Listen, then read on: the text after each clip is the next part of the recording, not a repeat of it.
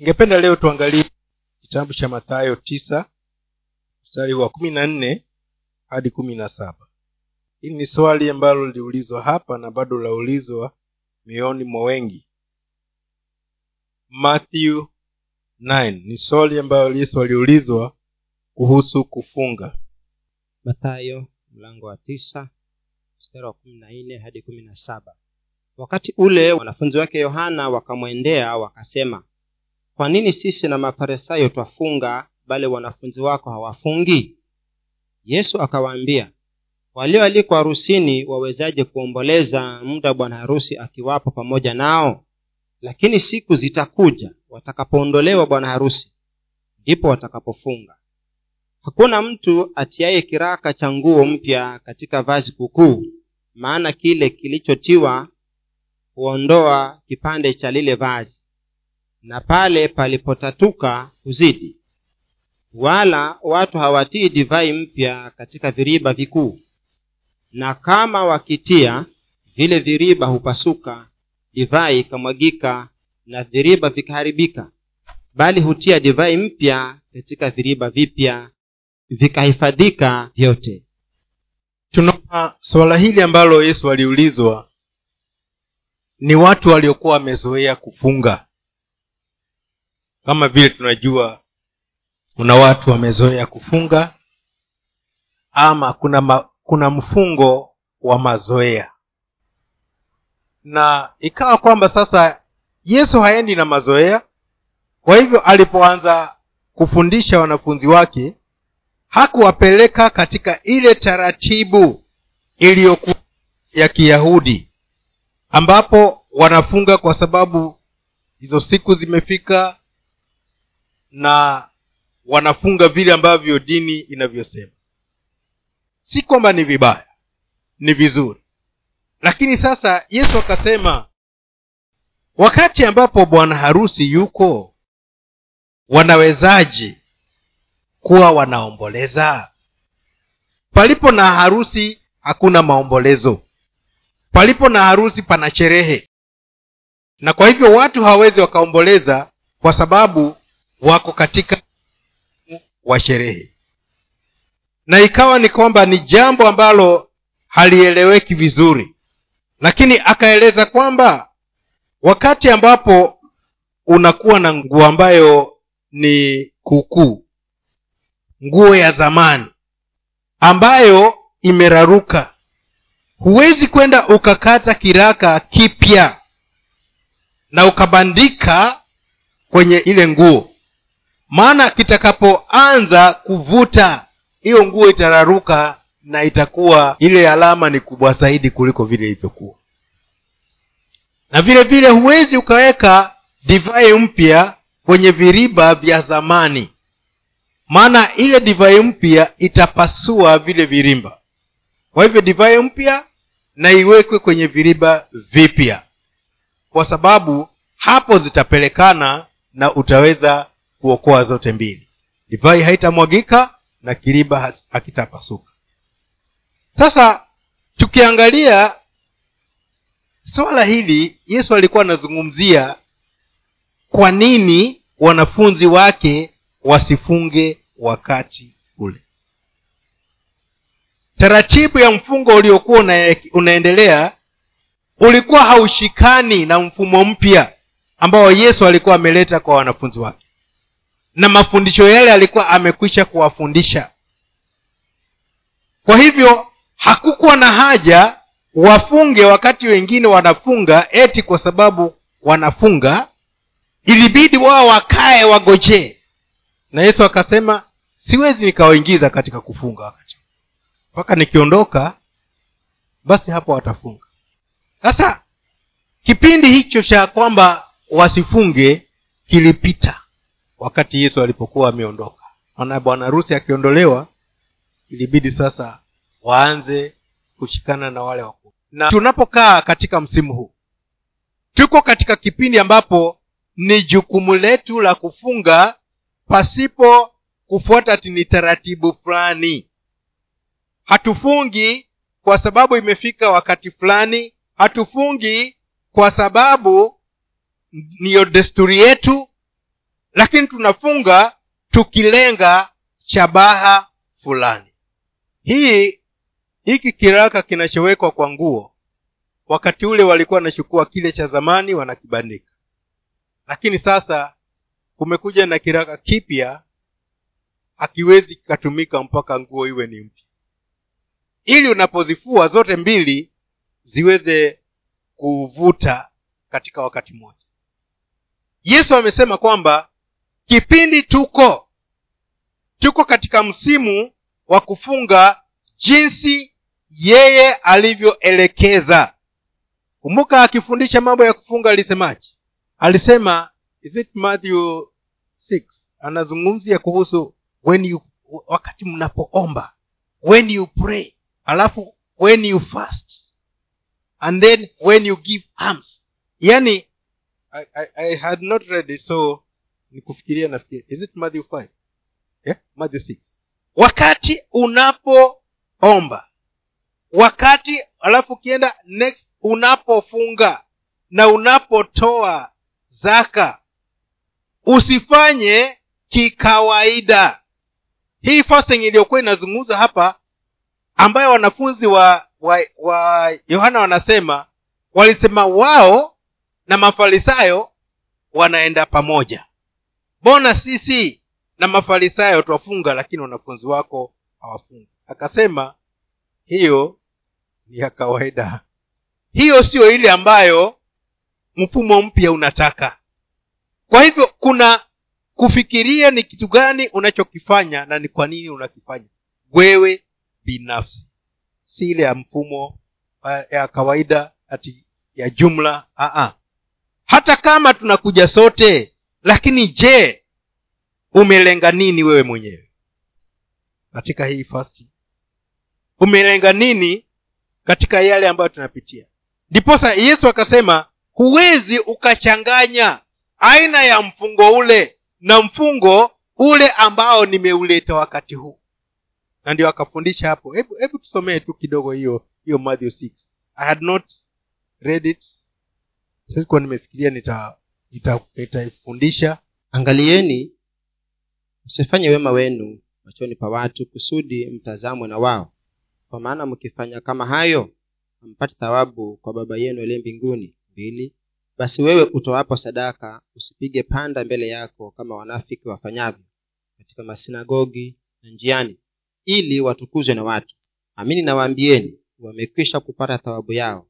Bali wewe utoapo sadaka hata mkono wako wa kushoto usijue ufanyalo mkono wako wa kuume. Sadaka yako iwe kwa siri na baba yako anaye sirini atakujaza. Tena msalipo msiwe kama wanafiki.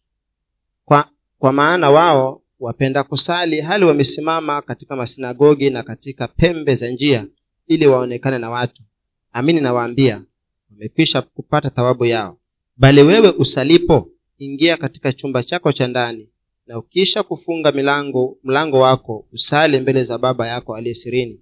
Na baba yako aonaye sirini atakujazi nanyi mkiwa katika kusali msipayuke payuke kama watu wa mataifa. Maana wao hudhani ya kuwa watasikiwa kwa sababu ya maneno yao kuwa mengi. Basi msifanane na hao maana baba yenu anajua mnayohitaji kabla ninyi hamjamwomba. Basi ninyi salini hivi baba yetu yule mbinguni jina lako litukuzwe ufalme wako uje mapenzi yako yatimizwe hapa duniani kama huko mbinguni. Utupe leo riziki yetu tusamehe deni zetu kama sisi nasi tuwasamehevyo wadeni wetu na usitutie, usitutie majaribuni lakini tuokoe na yule mwovu. Uko ufalme ni wako na nguvu na utukufu hata milele. Amina. Nataka uelewe kwamba aina hiyo ya maombi ilikuwa haiko mbeleni walikuwa hawaombi baba yao aliye mbinguni. Kama ni maombi ni ya mungu mungu baba. Hata si mungu baba ni mungu. Hawakuwa na address ya mungu kama baba. Mungu alikuwa ni, ni mungu tu lakini baba ni abrahamu. Sasa unaona mfumo huu ambao anaozungumzia maombi amewaelekeza kwamba wanalenga mahali fulani na wakaambiwa kwamba katika mambo yote nafikiri verse, umefika verse 9 verse, 15 inasemaje? Imefika verse 13 15 Eh, 15 bali msipowapa msipowasamehe watu makosa yao wala baba yenu hata wasamehe ninyi makosa yenu. Tena mfungapo msiwe kama wanafiki wenye uso wa kukunjamana maana hujiumbua nyuso zao ili waonekane na watu kuwa wanafunga amini nawaambia wamekwisha kupata thawabu yao. Bali wewe ufungapo jipake mafuta kichwani unawe uso ili usionekane na watu kuwa unafunga. Ila baba yako aliye sirini na baba yako aonaye sirini atakujazi. Kwa hivyo hata kama tuko sote tunafunga kuna adres yako wewe na baba aliye mbinguni. Kuna jinsi ambavyo wewe na yeye mnapatana iwe ni kwa kutoa iwe ni kwa kuomba iwe ni kwa kufunga.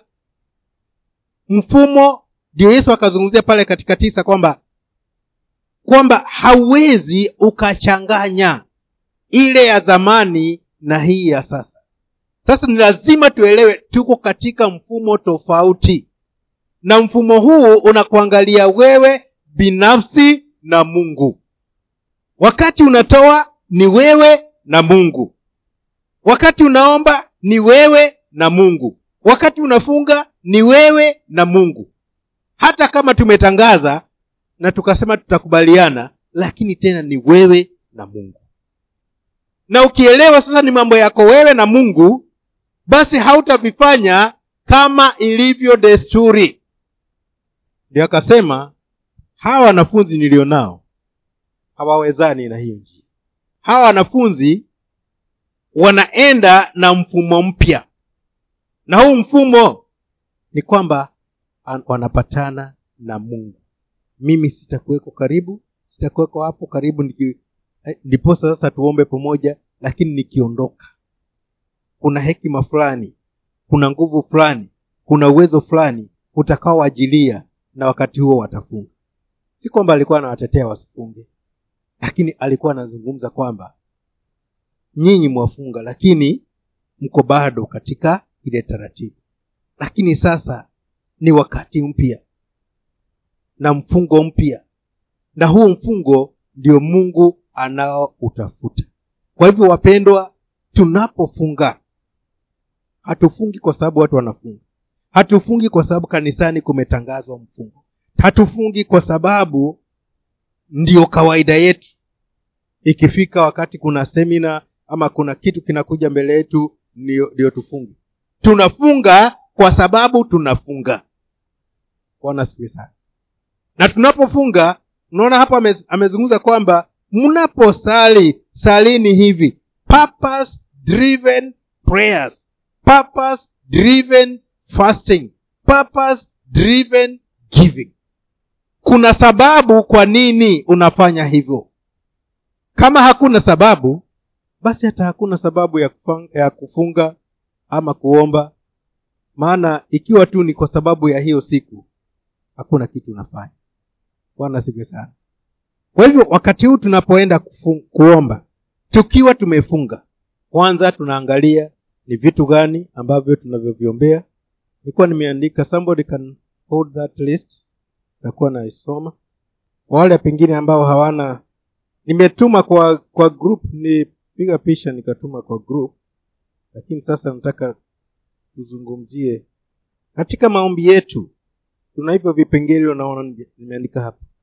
The prayer points zetu ya kwanza tunasema tunaomba kwa ajili ya taifa letu. We are praying for the nation. Na kuombea taifa letu ni kwamba mungu aponye nchi yetu. Inaponywa na maeneo mengi.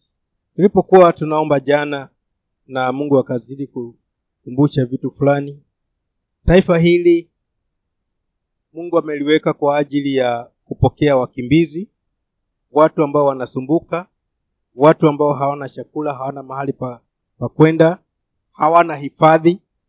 Lakini tumefika wakati ambapo sasa tunaona ni vyema wafukuzi watuondokee manake wamekuja na shida zao. Mungu akitupatia alitupatia pamoja na shida zao. Kwa hivyo ni eneo moja. Lingine ni sasa jinsi ambavyo ufisadi umekidhiri sana katika taifa letu. Taifa hili halijali wale ambao ni wahitaji hata katikati yake.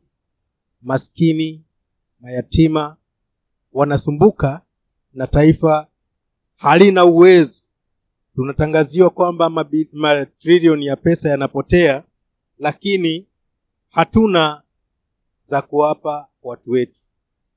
Ukiangalia wengi tu wanakufa njaa wanalia hawana hata chochote. Hata hawa ndugu zetu wanapofunga hawana cha kufungulia. Kwa hivyo wananung'unika. Kwa sababu hakuna kitu cha kuwapa. Serikali haina cha kuwapa. Kwa hivyo taifa linahitaji uponyaji. Alafu la pili tunaomba kwa ajili ya viongozi wetu. Mungu awafanye. Biblia inasema kwamba roho ya mfalme iko mkononi mwa mungu. Lakini roho za wale tulionao haziko mkononi mwa mungu. Kwa hivyo zinaenenda ama zina, zinafanya mambo katika mfumo tofauti na mungu mungu aregeshe roho za viongozi mkononi mwake. Wawe na utu na waweze kuwa watu ambao ni waaminifu. Kile walichotuahidi wakati wanaingia nichagueni nitafanya hivi nichagueni nitawafanyia hivi. Angalau waweze kufanya mambo sawasawa na vile mungu alivyotaka maana hayo ndio waliotuahidi. Alafu kisha tunaomba kwa ajili ya kanisa. Kanisa halina sauti kanisa limefinyiliwa kanisa limekosa nafasi yake hata ya kutenda kazi ambayo inatakiwa. Kama ni mambo ya uijilisti haifanyiki tena. Na kama ni mambo ya kupendana haifanyiki tena. Kama ni kuwa mfano wa dunia haifanyiki tena. Mungu arudishe kanisa. Na ninakutajia tu machache ili nikupe jinsi ya kuchambua chambua na utapata mengine. Alafu tunaomba kwa ajili ya tunaomba kwa ajili ya huduma hii. Ya tabernacle of temple of praise. Mwito wake hasa ni watu waweze kuja wapate mafundisho na waweze ku, uh, kuwa na ujuzi wa mungu na waponywe waweze kuwa na sifa kuu za mungu. Lakini hawawezi kuja kama hawaoni tofauti na kwingine. Ni waone kwamba yale mambo yanafanyika ndiposa nao waje. Na wengine ni tuwahubirie waweze kuja maanake tukiwaona wanateseka tunawahurumia. Tuna neno linasema kwamba yesu aliwaona watu wa, wakiwa kama kondoo wasiokuwa na mchungaji. Na akachukua aka nafasi ile akawafundisha. Aka na kulingana na, na neno lilivyo ni kwamba walipofundishwa walipata mchungaji na walipona katika zile shida zao. Kwa hivyo ministry iingie katika eneo hilo la kufundisha na kuwafikia watu wengine ambao ni wahitaji kule nje.